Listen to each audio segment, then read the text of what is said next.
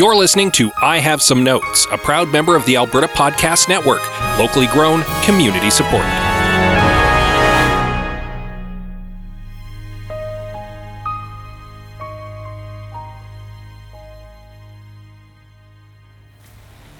Hey, I have a pitch for you. A far out horror comedy based on a popular book.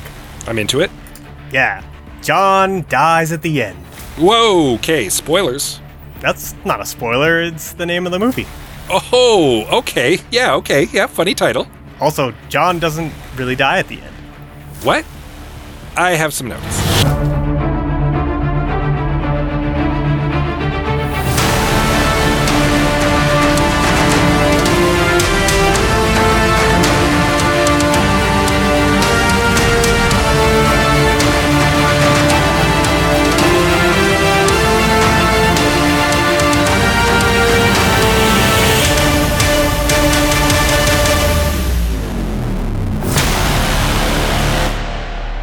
Welcome, everyone, to I Have Some Notes, the movie podcast with cuts, keeps, punch ups, and tweaks on mediocre movies. I'm your host, Liam Creswick, I'm Scott C. Bourgeois. And I'm Greg Beaver.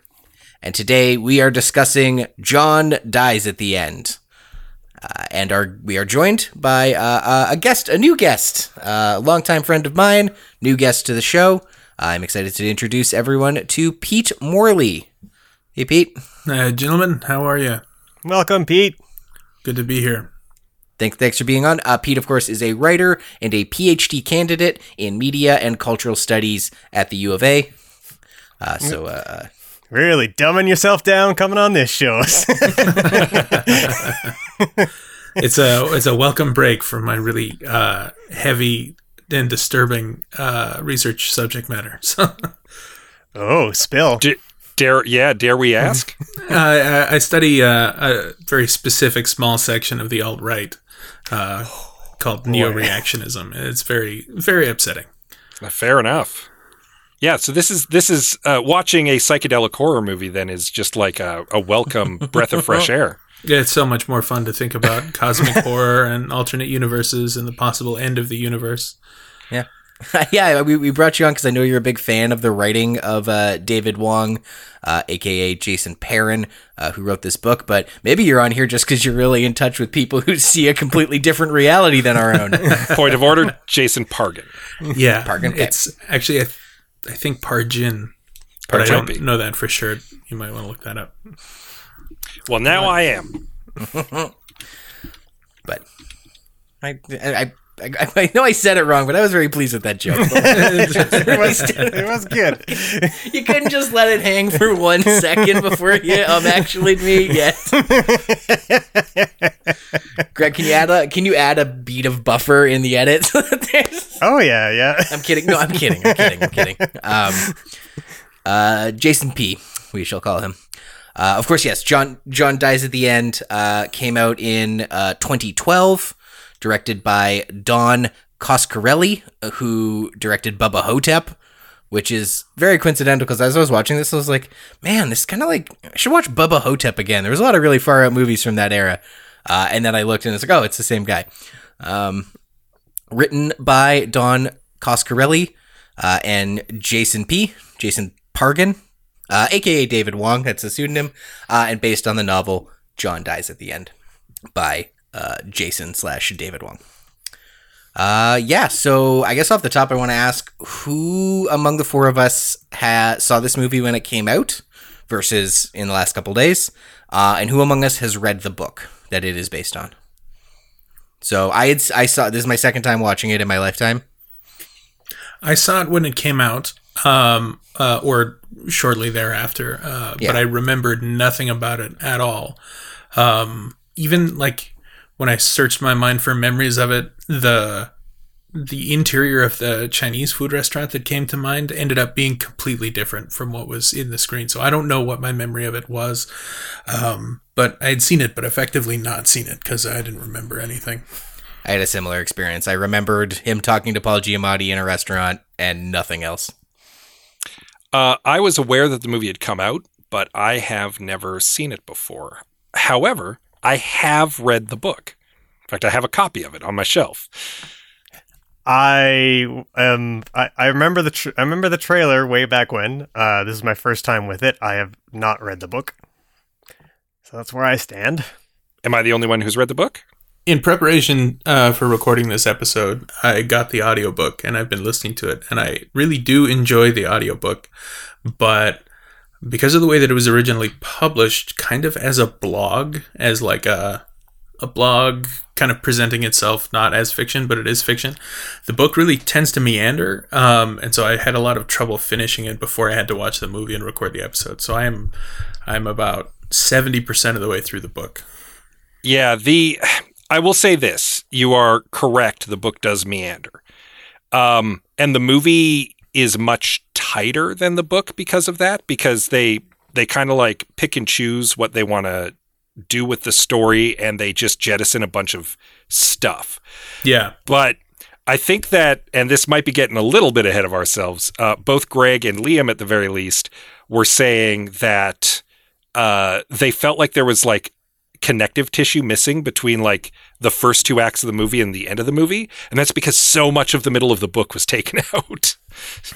Yeah, it it's really wild. They collapse two extremely thin female characters from the book into one somehow thinner character in the in the film. yep. um, they uh, they introduced Doug Jones like at the end of the first act instead of at the beginning of the third act, which is the way Yep. it is in the book.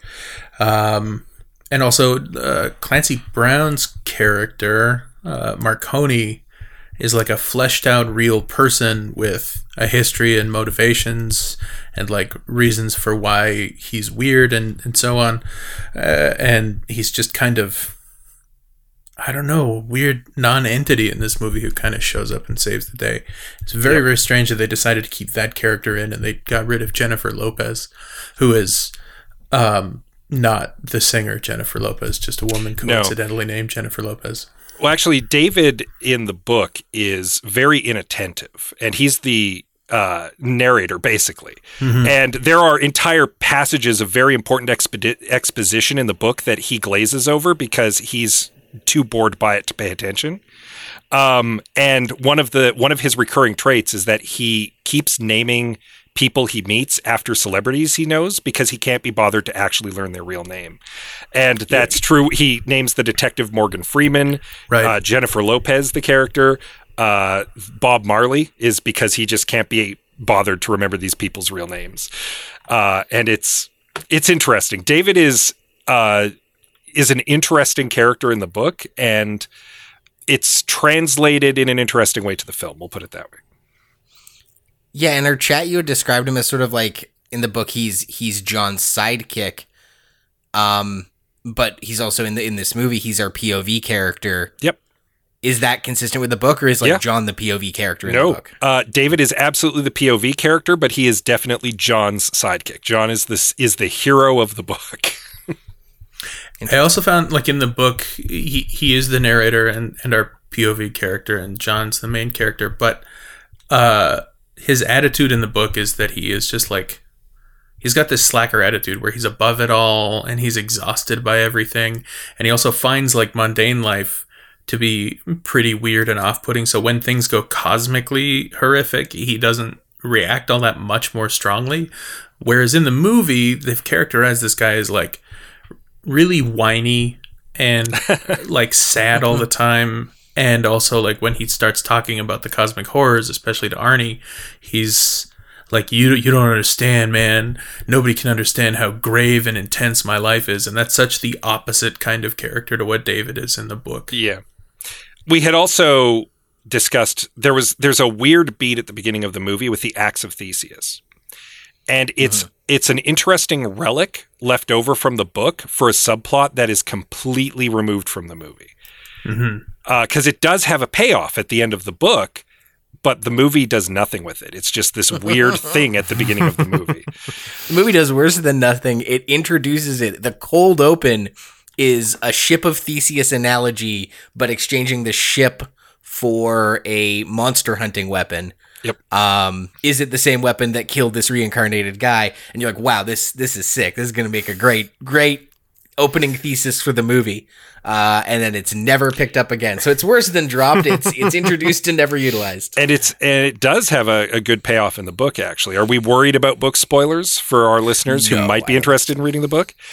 In the book, there's a subplot where one of Korrok's many schemes to try to enter this universe is he starts sending over basically evil clones of people.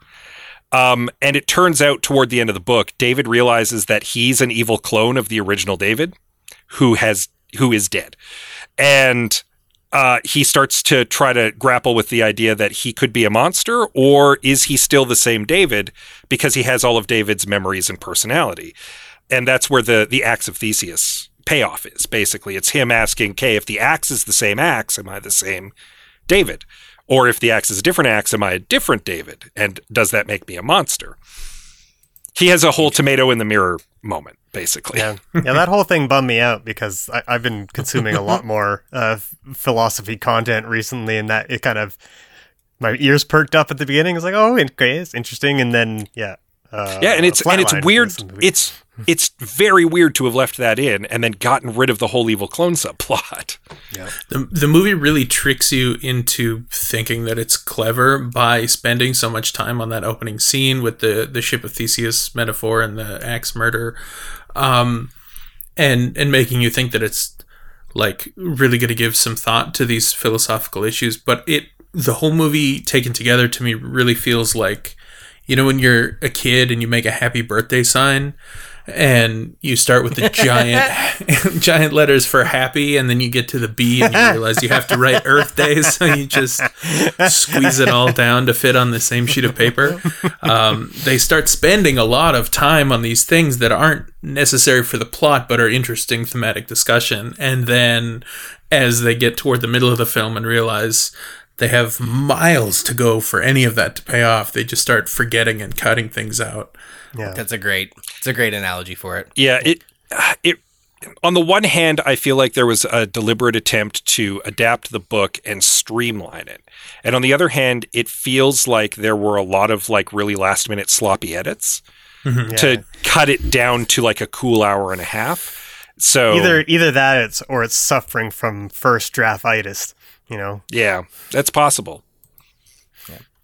The cast, of course, uh, is Chase Williamson as Dave, Rob Mayes as the titular John, Paul Giamatti as Arnie Blundstone, Blondestone, Clancy Brown as Dr. Albert Marconi, uh, Glynn Turman as the detective, and Doug Jones as Roger North.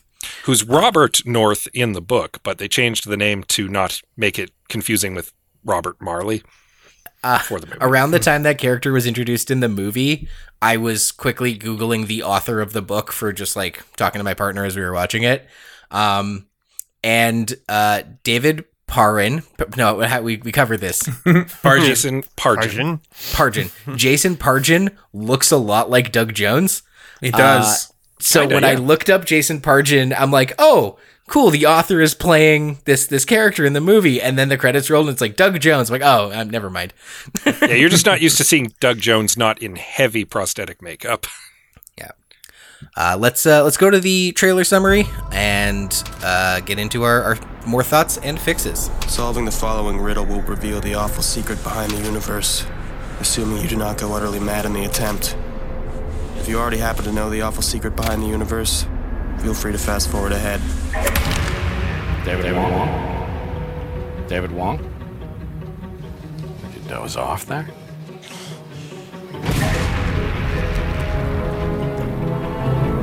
Black stuff, this soy sauce. So it's a drug, right? Just tell me what this stuff is, John. Effects don't last that long. The side effects don't last that long.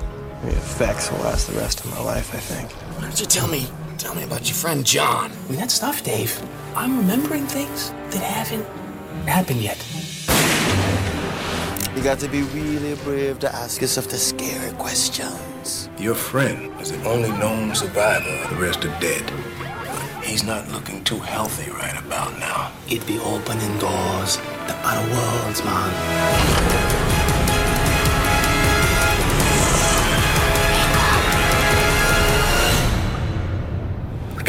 attention, Mr. Wong. Oh, it gets better. A lot better. While his best friend John belts out punk rock to scores of college age partygoers, David Wong meets a mysterious Jamaican magician named Robert Marley with extraordinary powers. The man can peer into David's dreams and seems to know things he shouldn't. Late into the night, John calls David, demanding he come over immediately. The magician has given him a syringe with a drug called soy sauce, and John is acting very strangely. Also, he seems to be able to fold space and time. David loads John into his car, intending to take him to the hospital, but as he speeds away, he sticks himself with the soy sauce syringe he very wisely stuffed in his pocket. The two are then arrested, and John dies in custody. From here, a weird cross dimensional mystery unfolds that would take longer to explain than we have time for in the summary, so we are just going to speed past a bunch of stuff about ghost doors, eldritch horrors, and naked cultists, just like the movie does in its last minutes. Yeah. Yeah, happy This- birthday this- sign for sure. There's, there's a there's a lot of runway that this movie runs out of, the, you know, in the third act, and I think I think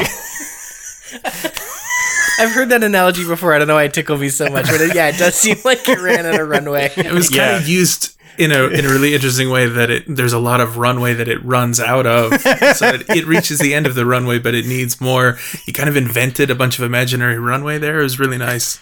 yeah, if if you really want to break down what of the book this adapts, it adapts the like the cold open of the book, the framing device, the first act of the book, and then like the end of the book, the climax and end of the book, and the epilogue.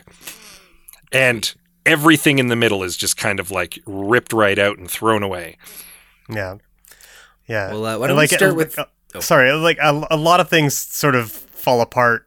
Not just not just the plot, but um, suddenly the uh, the special effects get uh, a real bad real fast. You know, whereas early in the movie you're getting a lot of like kind of cool creature effects. Um, maybe not the best creature effects you've ever seen, but like they're creepy and they're practical. Um, and then it gets to like literal PlayStation 1 backdrops and things like that. So like a lot of things seem like they're falling apart very quickly. Yeah, when you say when you say that this movie ran out of runway, this movie also ran out of budget. Mm-hmm. And it's not an old movie. It's 2012. Like the Avengers were saving New York the same year this movie came out. Yeah, it. Uh, what struck me about it uh, was the like the practical effects were interesting, but they were also like a choice was made to make them B movie style practical effects, and the budget was cut on the CGI, so the CGI looks. 10 years older or even 15 years older than it should um but uh, that's because like I th- I would have thought that a, a book like this or source material would like this would have been made into an indie movie because it has a very I mean the book itself is an indie book. It was one of the first few to be published kind of online serially uh, in 2001. Um, and it's had an indie story behind it the whole time, but kind of the flip side, the cynical side of indie movie in terms of low budget filmmaking is B movie, and this movie really had a a B movie attitude to it, where instead of trying to make a good movie with a low budget, they were trying to make a ridiculous movie with a moderate budget, and it it wound up seeming a little bit cynical and a little bit condescending to me, where they were like, "Wouldn't it be crazy, you know, if we tried to make a movie out of this book?" Uh, what would it look like instead of actually trying to make a movie out of this book? That's interesting as well because a lot of the people who were involved in the making of this movie were fans of the book. And that includes Paul Giamatti, who you'll note is an executive producer on the film. He loved the book and he was excited to be part of this film. And Clancy Brown, of all people, really liked the source material and was excited to play Marconi in the movie. but there's so little indication. It's so strange. I- Like I wonder what the conversation between Coscarelli and Clancy Brown specifically would have been like when they're deve- developing the Marconi character, because to me Marconi comes off as like a like a New Jersey Italian, vaguely Catholic New Age sort of person. Um, and what tiny, tiny smattering of him we get in the film. Uh, even though his name is Marconi, he has this weird, like Russian accent or almost like a Hungarian Dracula accent. Like I, it's really strange to me why these people why Clancy Brown in specific uh, seems to have liked the source material, but then done such a strange backward job on this character. He made he made some choices, or maybe the director made some choices. Yeah, that's that's what I say. Yeah, I'm curious who who made that choice because it doesn't seem like a helpful one to me. Yeah, I mean, maybe they were thinking that they were kind of doing a Hitchhiker's Guide to the Galaxy type thing, where like it's a new medium and we're just going to kind of do a remix on Mm. on the book, you know.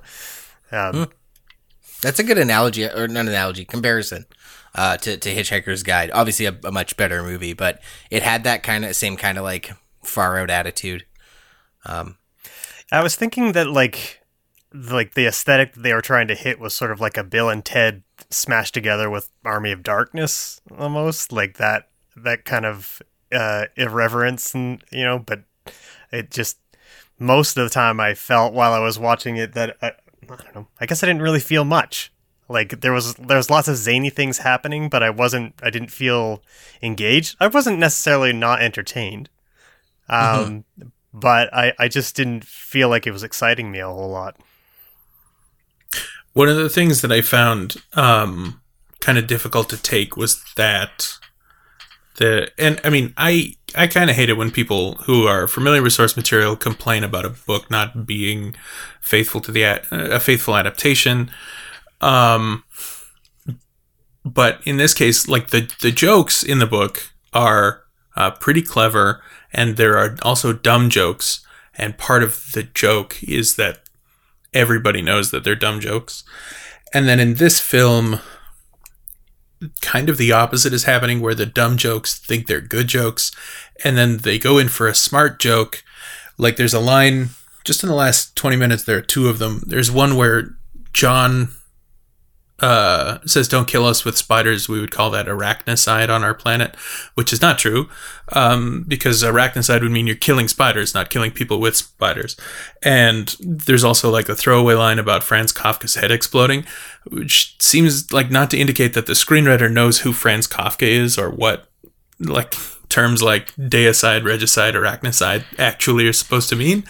It seems like it's really trying to punch above its weight intellectually. Yeah, I, I felt that way with the Franz Kafka line, where I was like, it felt out of place. It was I feel I feel almost like the Franz Kafka line might be something that was left in the film after something was cut out of it. Like they they felt like there was a punchline to a joke they wanted to keep, but there was some of some of the joke was left on the cutting room floor. Oh, I think it's the other way. I think that was punch. If it wasn't, if that's not a joke that's in the book, I think that's punch up. I bet they had comedians take a pass at punch up, and were like, yeah, that that that screamed punch up to me. because Franz Kafka, like the the word Kafkaesque as it's entered our lexicon, is supposed to refer to like the absurdity and futility and despair of interacting with like overly Byzantine bureaucracies, right? Um, and kind of the, the ridiculousness of everyday life and how surreal it is to be told you're not a person by this giant bureaucratic machine that itself isn't a person. And none of that has anything to do with the cosmic horror scenario that they're walking through at the time where he says, uh, Are you thinking what I'm thinking? Yeah, if Franz Kafka saw this, his head would explode. Which also doesn't indicate how Franz Kafka would feel about it. Yeah, I, I yeah, I think it was more just like there's some real cockroachy looking characters around, so we'll we'll. Oh, it's we'll just cite the- bugs? yeah, I think it was just a bugs joke. Yeah, I then it, it went right over my head. I, I, and, and that's but that I think that ties back to what you're saying about it punching out of its weight class, where it was just trying to be like, what's what's the the one degree away from cockroach reference we can make? right. Oh, Franz Kafka's head would explode when really you were like looking for the like. Yeah, that's so. I think you're right. Yeah, it punches out of its its weight class. Um, not to say all the jokes didn't land. There were some some charming moments. Uh, and I was gonna say, what what did we like about this flick? Because there, as Greg said, he was entertained, but he wasn't, you know, captivated. So, um, practical effects. One thing I want to highlight. I I love a squirmy worm. Um, I, I thought the meat suit at the beginning was great. The Meat suit looked great. Wonderful. Big fans of wet puppets. Yeah. Yeah.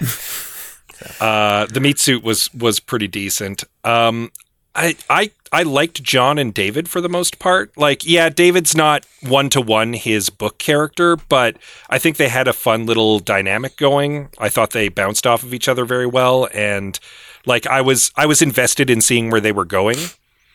Yeah, they were a good capsulation of that like early 2010s slacker attitude that I don't know, maybe just cuz I was in my mid 20s in that time, I related to then and now of like not too cool for it, but not trying too hard. Like just sort of like, oh, what do you mean I gotta get up and go to work slash save the universe?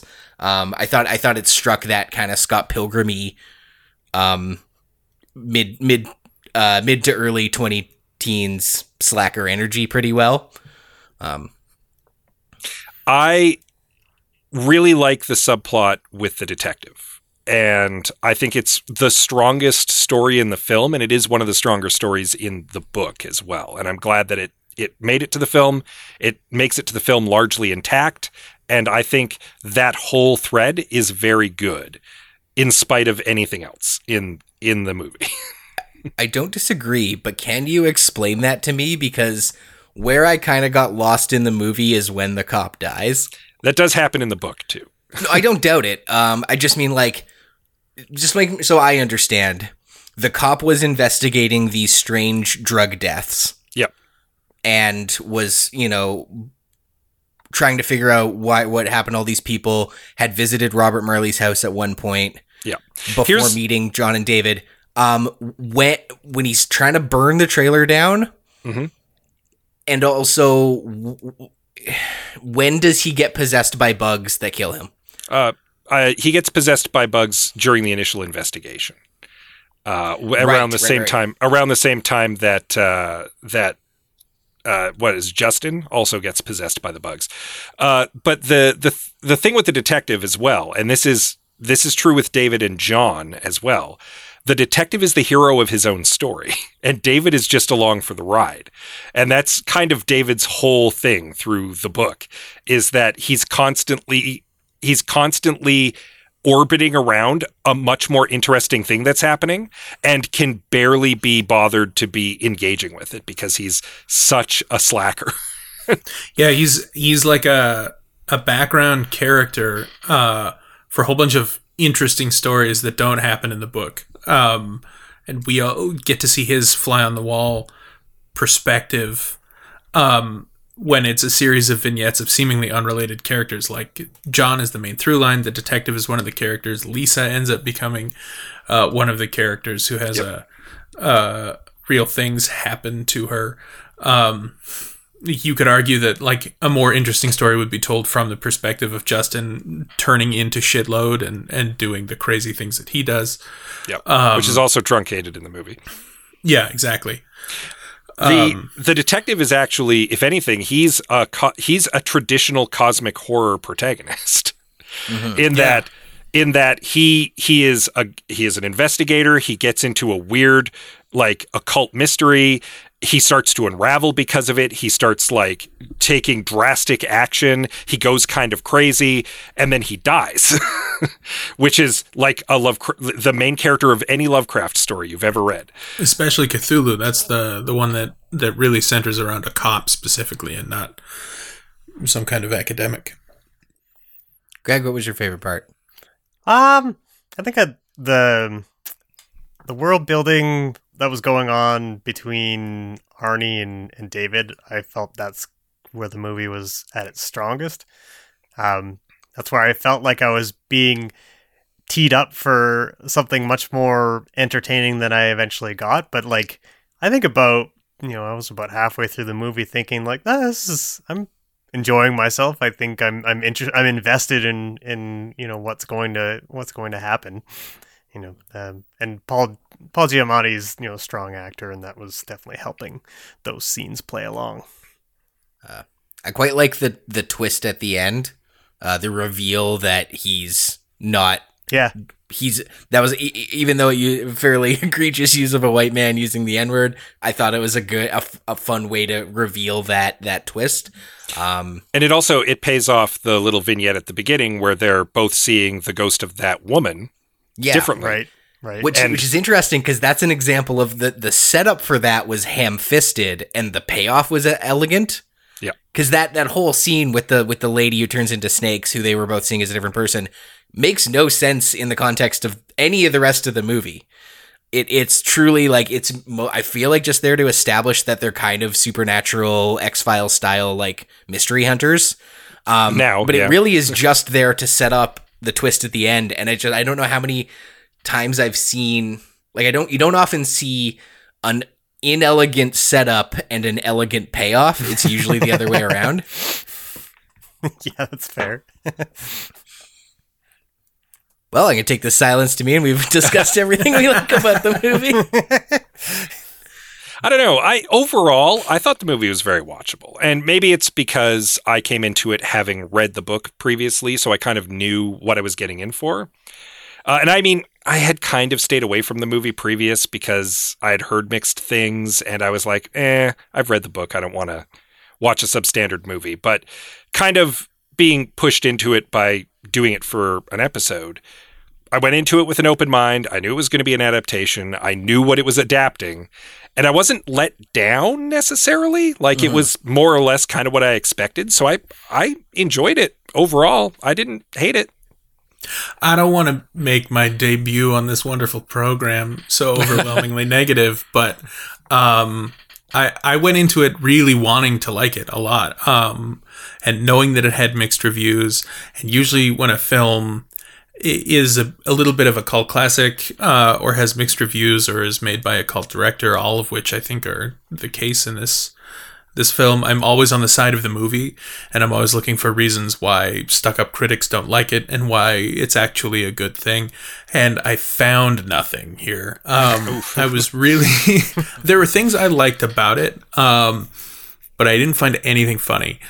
And I'm gonna have to disagree on the casting. I also thought that the those both those characters were were miscast, um, and that Dave was uh, too whiny instead of exhausted, and um, and that uh, John John's supposed to be like Shaggy mixed with Raoul Duke, I guess in my mind, and instead he's like kind of a Stifler in this movie, Yeah. and that's uh, those weren't the two guys that I was planning on hanging out with throughout this adventure.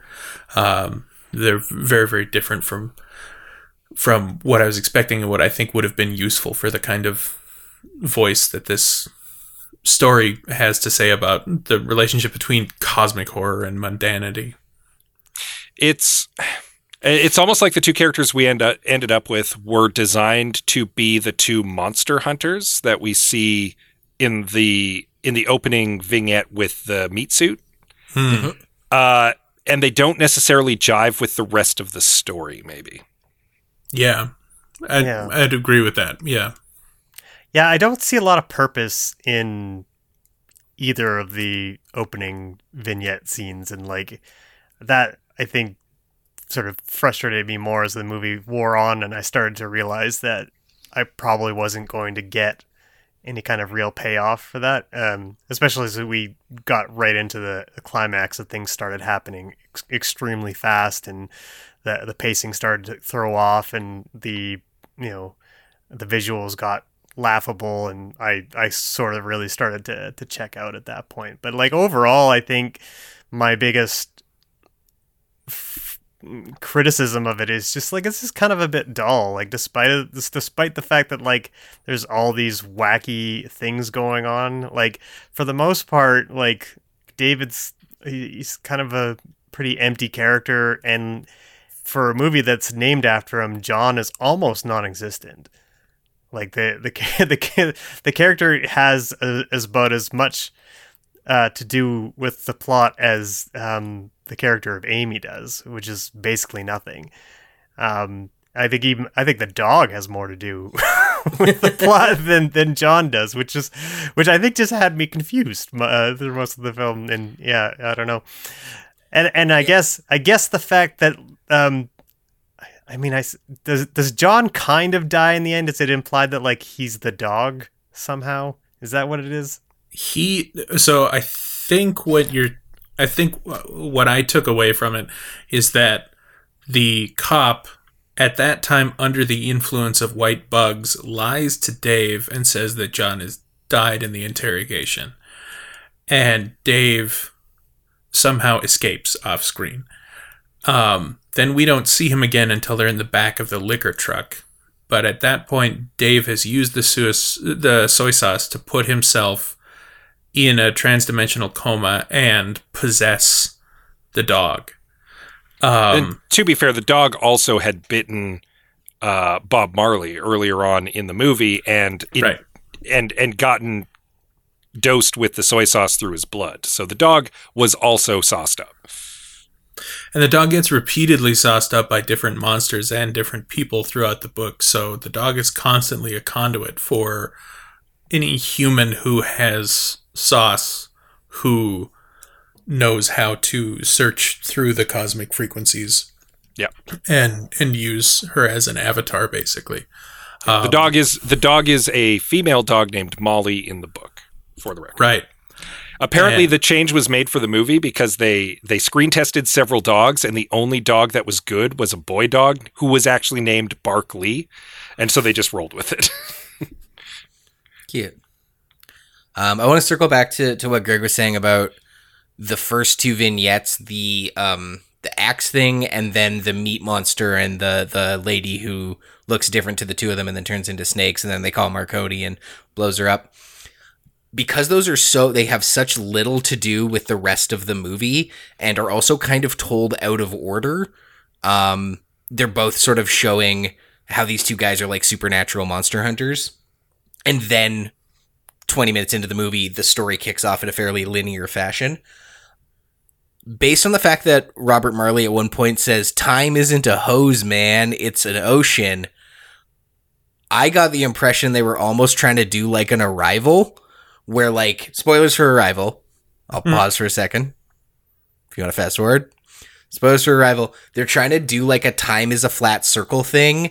And because they're all sauced up, they experience time non linearly. And so then the movie is presenting events non linearly, but they do not have Denis Villeneuve storytelling chops. They do not have the foresight to like truly tell an out of time story. And, and that's the best I could justify for having those two vin- vignettes in the beginning before we ever meet Paul Giamatti. Um, is just like yeah, I think they were, tr- and same with that thing at the end where they go to the other dimension and then the guys come and are like, "Will you save us?" They're like, "Yeah, we'll be right back to save you." Wink, wink, and then leave. I felt like those that scene at the end and the two at the beginning was trying to establish like this is a non-linear story, man, and it's like time is an ocean, and it's like no, you you just put non sequiturs at the beginning and end of a linear story and tried to call it Arrival, and it's I, I that. think you may be giving the screenwriter too much credit. Well, well, I'm saying they failed, so I don't know. that, that that that was their intention. I'm not. Sure, I'm not sure. Yeah. It's- You could argue, uh, kind of like, if they were going for like a pulp fiction style thing, and to have like a diegetic reason for pulp fiction style storytelling, which Arrival has, and a few other movies have, um, like that would be uh, great and everything, but it still bumps up against the title, which is John dies at the end. And so you could you could argue like if John did die in the interrogation room, you could argue that that was the end of the movie and time is a flat circle. And so the time at which the movie stops is not the actual end, but that John somehow goes back in time to the interrogation room and that's where his life ends, just like uh, Vince dies at the end in Pulp Fiction, except that that happens that that that only happens at the end if you choose Vince's story as the main story. And in the way that it's presented in Pulp Fiction, it happens somewhere in the middle when he gets shot with a Tech I love, Nine. I love think. telling telling people Teddy dies at the end of Memento. Pe- people who've never seen Memento just being like, "Oh, it's a great movie." Teddy dies at the end of Memento, and then I've actually watched somebody did a cut of uh, Memento in order, oh, and it's and it's it's mind blowing. wild. Uh, well, speaking of mind blowing, uh, I think we have some mind blowing fixes for this film. So let's hear from our friends at the Alberta Podcast Network, and when we come back, we will fix John dies at the end. Hello, I'm Elizabeth Bonkink, I'm Andrew Paul. and we're the hosts of the Well Endowed Podcast. The Well Endowed podcast is produced by Edmonton Community Foundation, or ECF as we call it. ECF provides grants to charities through the endowment funds we create and manage with our donors. Hence the title of our show, The Well Endowed Podcast. Every month, we bring you a collection of stories and interviews with fascinating guests who are working to make Edmonton a strong, vibrant city to live in. Through these stories, we look at the space where endowments intersect with your communities. So if you're interested in the people and issues impacting your community, check out thewellendowedpodcast.com. Get ready to take the guesswork out of choosing a school. Go to Edmonton Public Schools Open House. Meet the staff and ask your questions to learn about their schools and programs. Explore your options and find the school that feels right. Find event dates and learn how to make the most out of your visit at openhouse.epsb.ca. Know before you go and feel confident and excited when you get there. Welcome back to I Have Some Notes. We're talking John dies at the end. Uh, and as we go into our fixes, fellas, I, I, based on my fix, I would like to go first if I can, because mine is a structural one that I feel like anything you guys have can fit within it. If you'll if you'll so indulge me. By all means. Um, and I, I love that you guys touched on it in the beginning, Scott and uh, Pete were talking about how David is this sort of like distant character who is always around for interesting things happening. And then other characters are the main characters of their own story as John plays witness. And the reason it's all from John's narration perspective is because he's then recounting all of these David. somewhat disparate. David, sorry. Thank you. David is the main character who is recounting to Paul Giamatti all of these disparate events. And we were also talking about how there's like two scenes at the beginning, one scene at the end that kind of are just like off in their own little world and don't really tie back to anything other than to set up that sometimes when you see a ghost, it looks different than the other people who see the ghost. Uh, so my fix is weirdly uh, based on a different movie that I saw very recently that I think you can wholesale take the structure of the film Tampopo and use that as the template to rebuild this movie. Uh, so Tampopo uh, is not a cosmic horror. It is a Japanese film from 1985, uh, all about food, all about the love of food and the culture of food. Uh, and it is told the same way an improv format known as a Harold is. Ah. And so a Harold, for those maybe who aren't theater kids, uh, is when the improvisers do a scene that establishes some characters, some themes, usually based on the suggestion they get from the audience. It's a bit of a longer scene, and they do that bit. And then based on that one scene, you see a bunch of short, quicker improv scenes based on things that were said or established in that first scene, completely tangential. Different characters, different settings, whatever. And then a, at some point, they go back to that main storyline. Time has passed. You do a little bit more with that main story, and then you go off on some more wild tangents. Tampopo, structured very much the same way. Uh, Tampopo is about a Japanese widow who uh, inherits her husband's ramen shop, and a bunch of truck drivers and community people teach her how to make good ramen. Meanwhile, in between all of her learning to make good ramen, you get these like vignettes just about food. Different characters, different settings. The through line though is is food and the love of food, uh, including a very strange kind of narrator character who is aware he's in a movie, breaks the fourth wall, talks about the food you eat at a movie theater. You know, people crinkling chip bags and stuff. Also, just for a lark, Google Tampopo egg yolk scene. Uh, you won't be disappointed. Um, and you don't need the context for it. um, so I, the other, I was thinking about this movie. How do you fix it? My pitch is you structure this like an improv Harold slash Tampopo. So you have the David. You start with David and Paul Giamatti in the restaurant, and David's like, "Look, I got some shit to tell you. I need you to tell you my story. I don't experience time linearly. It's gonna take some tangents, but I promise you, this is going somewhere. You need to hear it." And there's our, our kind of our narrator character. There's our our base. Uh, and the main through line is just the concept of the soy sauce, the weird shit that happens with with David. David is the ramen, like David's experience before the the Chinese food restaurant is our ramen shop developing. and then you you take the the ship of Theseus thing, you take the meat monster ghost thing. Hell, you could even take the thing at the end, all their like weird monster hunter shit. You put that in the middle of the movie, and you just sort of have David recounting all of these curious experiences he had, with the one through line being this soy sauce, and that's him just trying to get Paul Giamatti to believe the power of the sauce. Um, that's that's my fix. and you structure it like a Harold, where you keep coming back to the diner, you keep coming back to what's unique and interesting about the soy sauce, and anything with Marconi, the cosmic horror, whatever, is are all tangents that that reinforce a theme while not being linear story beats. That's uh, sweeping change, um, but that also I think is kind of exactly how the book is structured. There's because it's it's based on a blog. Well, yeah. Um, there's uh, one point where um, a climax is kind of happening, and it reaches such a point that David loses consciousness, um, and then he wakes up.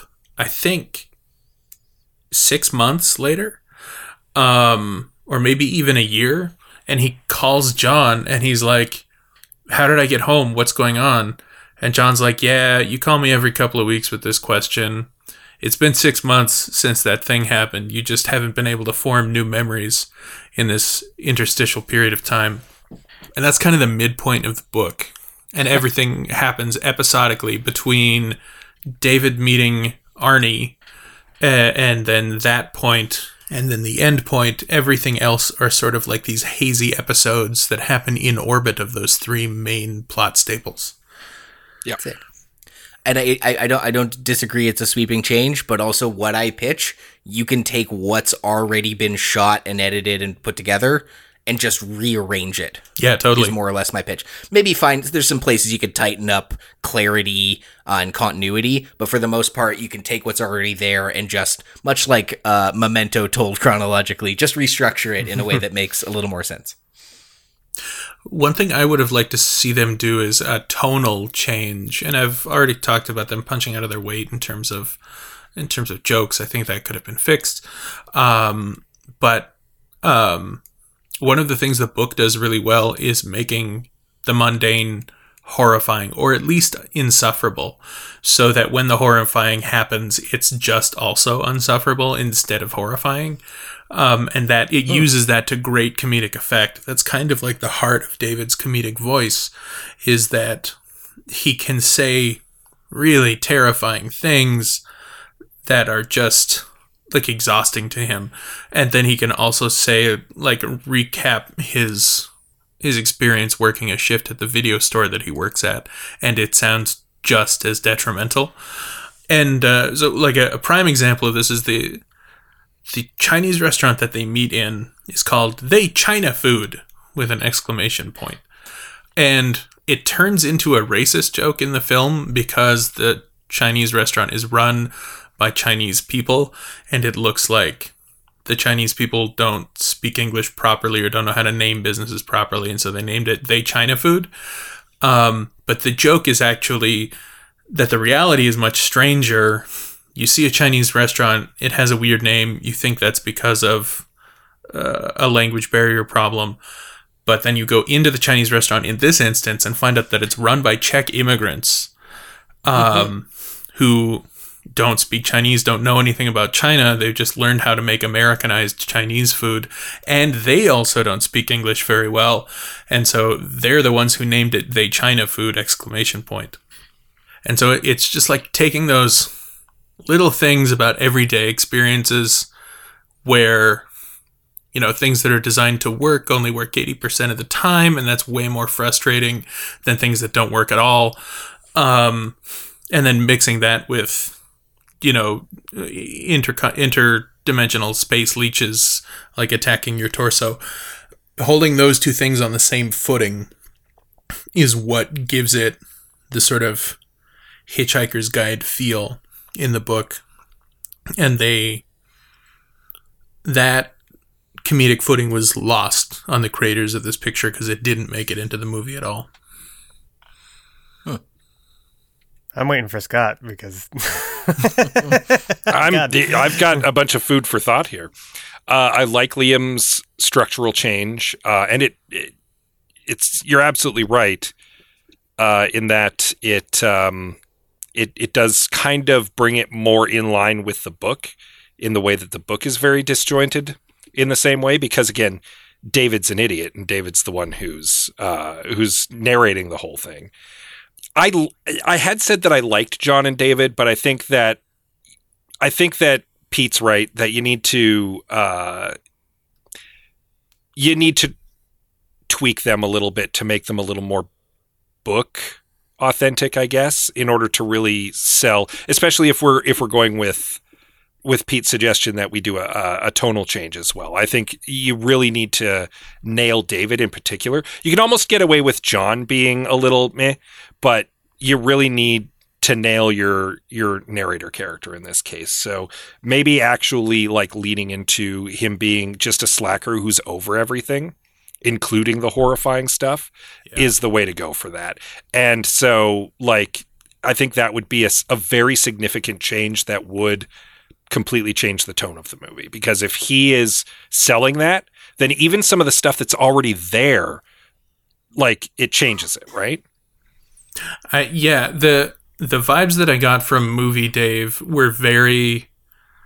I mean, uh, we weren't beat over the head with any specific misogyny, but still, the vibes that I got were very incel vibes from him, where he's like, "You don't understand, and I'm the only one who understands all this stuff, and I take it very seriously." Like he seemed very self-serious and whiny at the same time, and that became cloying. You can you can make a character that way, and even make a main character that way, but they have to start showing growth. Um, so he would have had to grow away from that in order for me to buy into the movie more. Um, another option would be to go with the Dave from the book, who is also really shitty, but not in an incel kind of way, much more in like a uh, I don't care about anything. I'm just along for the ride. I'm so exhausted by life and existence. I don't even care at this point. Ugh. Which also tough to take. Um, but he has growth in in the book, limited though it may be. Especially because the guy who's uh, who believes that life is exhausting then has an existential crisis towards the end of the book and has to grapple with that fact. Exactly. Yeah, which is missing from the movie. if you want to keep the axe of Theseus, you got to add back in the the clone subplot. You got to add back in the the evil clone subplot. I don't I don't think I was even getting that much out of Dave that he was necessarily uh whiny. I think what I was getting mostly out of him is that he was confused by the world that was happening around him and like that like it didn't and he didn't seem to be he didn't seem to be reacting in a way that he was interested in in solving any particular mystery that was being put in front of him. I don't know, like, like I think that's why he felt so flat to me. It's just like his uninterestedness didn't play off to me as like s- someone who had like a uh, I don't care man kind of attitude. It just felt like he was just letting things happen and wasn't really interested in whatever it was that was going on would you recast him at all? Can like any actor you could think of that would maybe do that job better? Again, I get that vibe you're looking for. I didn't personally hate the casting, but I get it. If we're going with a different David, maybe maybe we do need to find someone else to do the role. No one's immediately jumping into mind, only because I've just put myself on the spot with this. So I I've tried to think about this and I haven't been able to land on a good replacement, but um I, I would like to register that my strong antipathy to the way Dave is portrayed in the movie does, I think, largely have to do with my personal uh, revulsion at just like one of the facial expressions that actor makes sometimes, and I understand. Yeah, I that think I can like see really that that the facial expression valid criticism. in my head too. he just makes this little sneer that I don't like at all, and that's not constructive criticism or or useful feedback or even a well thought out point. I just see parts of this guy's face, and I don't like it. My my actual fix suggestion for this movie, and uh, the reason why I haven't mentioned it until now, was actually to do pretty much the exact opposite of what Liam was suggesting, which was uh, zero in on the one story from the book that you want to tell, because the book tells a couple different stories, and the movie tries to almost have its cake and eat it too here, and it just it can't pull it off. Which I mean, you can't have your cake and eat it too. But the the movie tries anyway, and it doesn't. But zero in on the one plot you want to tell, and just get rid of everything else. You can keep the framing device with Arnie around whatever story you want to tell. I think you tell the the story with the detective, and you just cut out everything else, and then do that good enough that hopefully you maybe get a sequel and you can tell another one of the stories after that because you've Yeah. got you've got all these vignettes um, and I think that that the movie fell down because it was trying to tell too much around the one story that it really wanted to focus on, and it it because it wasn't spending enough time on the main story. The main story fell flat a little bit, and then all of these other disparate things happen that don't make sense and don't really tie together. And I kind of like Liam's version better where it is kind of a disjointed mess, but at the same time there's there's maybe value in just focus in on one, do it right, do it well, and then you're going to be able to tell the rest. Hopefully, maybe. especially because what they did film had enough um, cop story in it to be a cool like oblique telling of a cop story where where it's being Yeah. told not just from somebody who is sort of the object of the cop's investigation but the the the dumb best friend of the object of the investigation um and that story itself in the book has a has a really good logical climax that happens in Las Vegas. Yep. Um, and there's a semi-apocalyptic event that they avert. Uh, that just doesn't happen in this book at all. They kind of like kill off the cop and then just sort of wheel back into no man's land for a minute until they find another thread to follow. I, think it's it's it's interesting. Uh, we we've talked so much about uh, linear versus non-linear, because I do feel that the movie wants to be linear. Linear, like despite the fact that it has those like those opening vignettes and what Liam said about like it trying to be like this sort of like arrival before arrival happened, like it really once it gets past those first two, two scenes really just seems to want to just like take a take just like a pretty straight line to like you know how do these guys become like some sort of like paranormal uh power duo or whatever you want to call it. And i i like i so in that sense i think that scott's right. I think i think focusing on one of those storyline threads is probably the best angle to take. I what i like about liam's suggestion is that um, at least for me like when a movie gets too too nonlinear i i typically start not necessarily check out, but I don't like. It, I get I can get frustrated quickly. I I like structure in my movie, but I I, I love that what Liam suggests has like this this clear anchor. Um, so that it, I think it would make all those vignettes really fun. So I I, I like both suggestions that uh, that have come out of this. Liam's suggestion makes for an interesting movie. My suggestion makes for an interesting Netflix series. sure, yeah.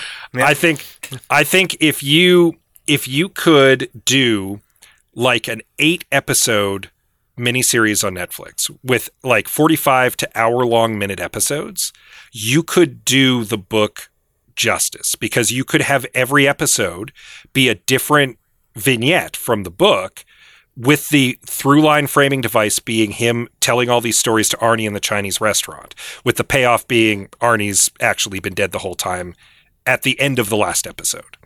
I think that that would be a great Netflix series or streaming series. doesn't need to be Netflix. I'm using Netflix as shorthand there. Um, that could have worked. yeah.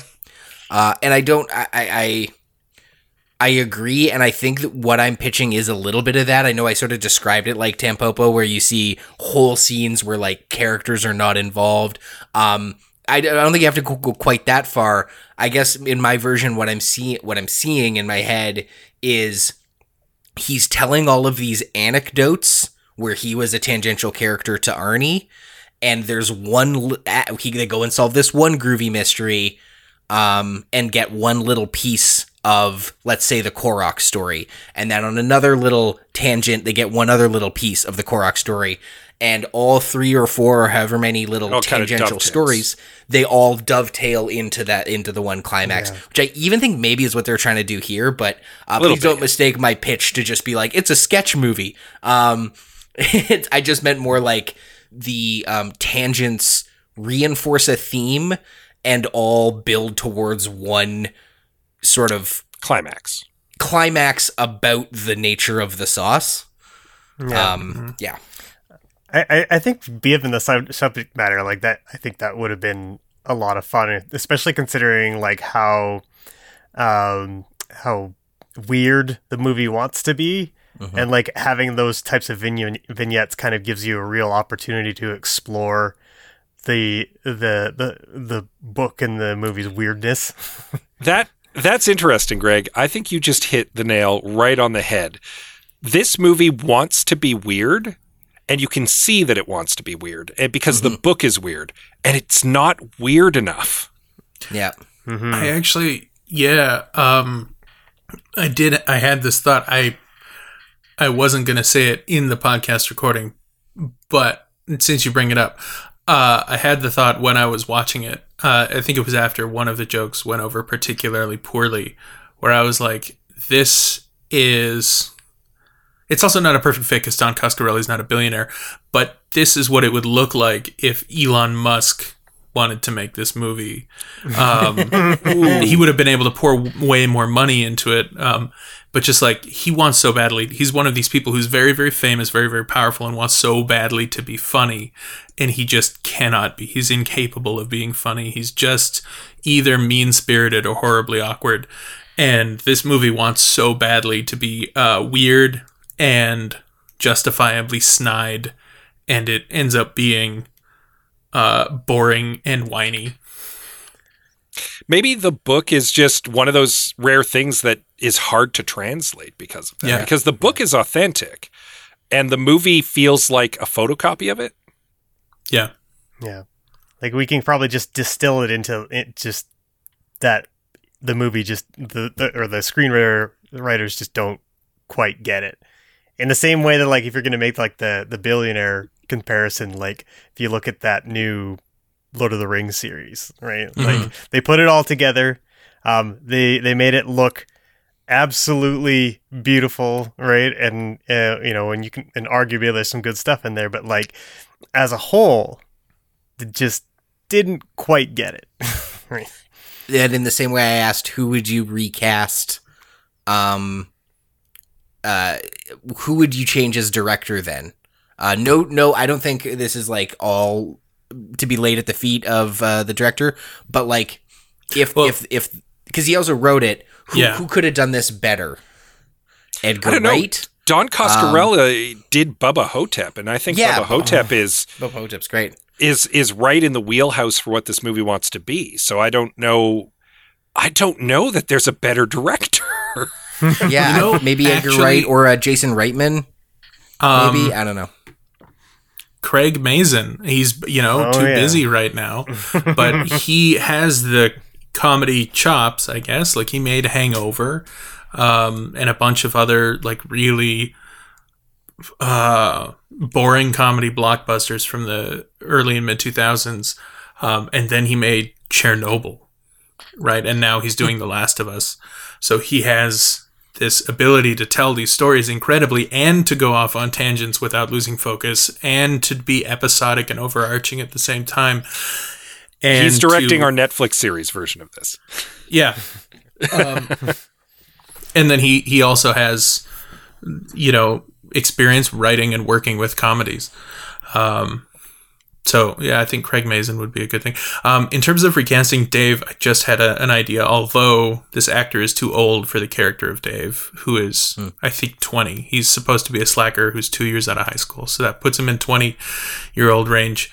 Um, but Nicholas Braun, who plays cousin Greg on Succession, Okay. I think if we wanted to take him out of the awkward schlemiel role that he's in as cousin Greg on Succession, and put him in the above it all, cooler than thou attitude of Dave. I think that would be a good fit for him. Honestly, like a a freaks and geeks era Seth Rogen would probably do David justice Yeah. too. Yeah. I was also thinking about either of the Francos. I think one of the Francos is not really working so much anymore, but either of the Francos for um for John. Great. Yeah, I think we've got uh, whether it's whether it's an extended series or a Tampopo style um, Harold. Uh, I think we've we've definitely hit the nail on the head with how we can fix this. And then again, a, a, a tonal change, whether that's uh, more script rewrites or a fully different director or creative team behind it.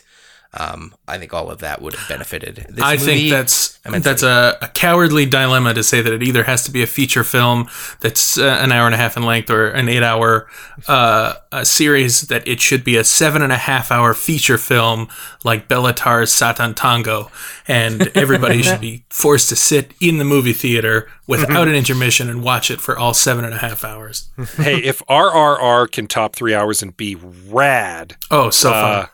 Then I think you could you could do that justice. Though I will also say, in fairness, I have not suggested turning the movie that we're discussing into a miniseries for a while. It, Yeah, it that's is been something I haven't pulled out of my pocket in a while. So yeah. I wonder actually if the director of RRR would have done this well. He really knows how to go hard on some wild. that's true. Yeah. yeah, that would have been cool. Uh, on that note, uh, like, can I interject one more potential director? Um, have, has anyone seen The Endless or Something in the Dirt? Uh, no, Ah, but Endless yes. is on my watch list. I've seen Uh, them both.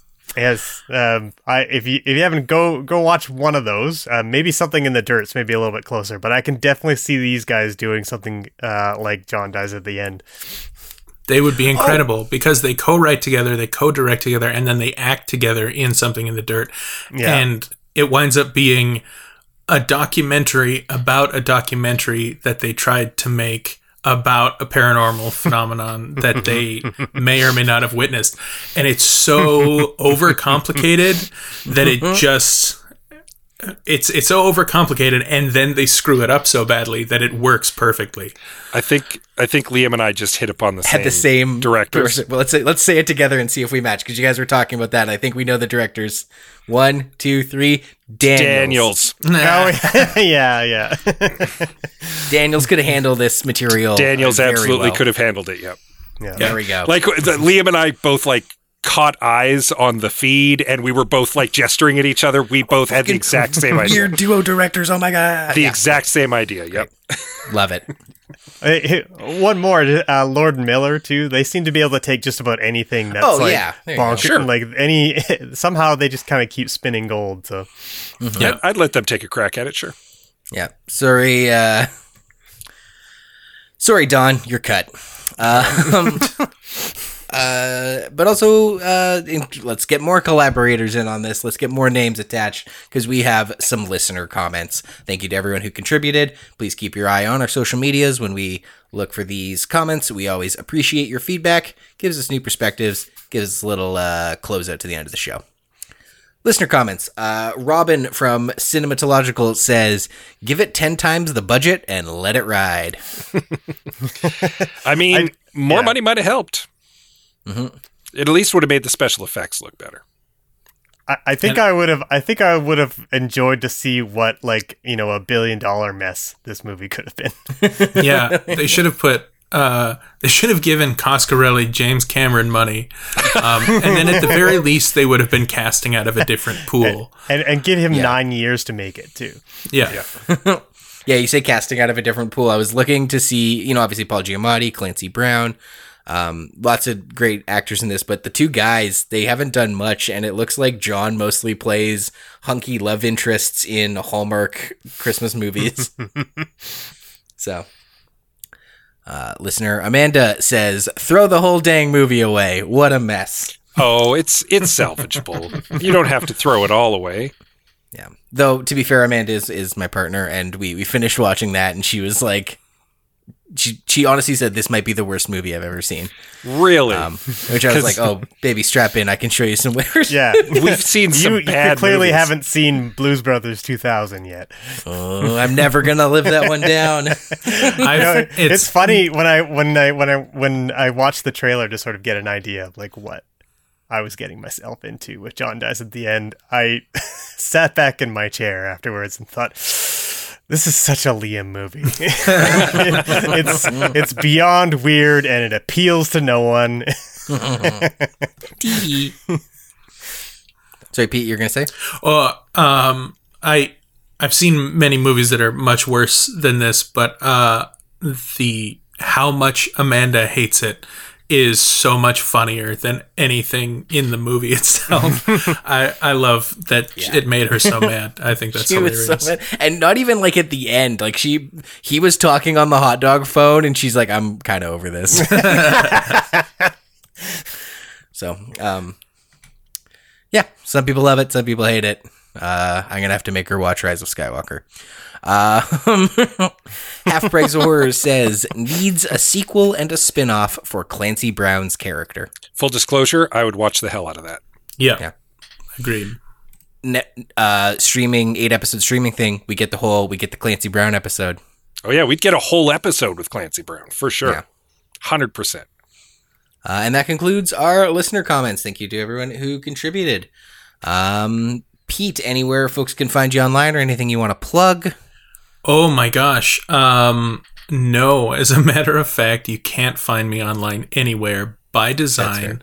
I uh I nuked myself from the internet on purpose uh because of the work that I do and the scary people that might try to find me through the internet. Um so don't look for me. Uh you'll never find me. And uh chances are I don't want to talk to you anyway. Um, Nice. That's the best plug I think we've ever had on this show. I love it. And I guess maybe we'll in the show notes for this we'll credit you as David Wong or something, so that you know it's, you have to actually click on the episode and listen to hear us name you uh, by first and last name. I, I'm not. I'm not in title. hiding. I'm not like in Witsec or anything. You can go ahead and and uh, and credit me in the liner notes. Uh, but yeah, I, I actually just nuked my Twitter not too long ago because I'd had one too many brushes with people who weren't doxing me yet. Right. Yikes. Well, you're doing doing the Lord's work. uh, as are we over on our social medias. You can follow us at facebook.com slash I have some notes, at I have some notes on Twitter, at I have some notes pod on Instagram, and wherever it is you are listening to this episode, please give us a rate, a review, uh, subscribe, uh, whatever little buttons and widgets your podcatcher wants you to press. Press them twice if you if you can. Hey, this is a movie about uh, David and John fighting an eldritch abomination. Wouldn't you know it, there's a podcast that's basically the same thing as Kyle and Dave go up against uh, a sentient machine, which are ordering them to watch movies. That's Kyle and Dave versus the machine. You can find them right now at albertapodcastnetwork.com. And we'll, of course, be back again in two weeks. Uh, not sure what we'll be reviewing, but rest assured it will be a movie. Until then, I'm your host, Liam Creswick. I'm Scott C. Bourgeois. I'm Greg Beaver. Keep watching the skies!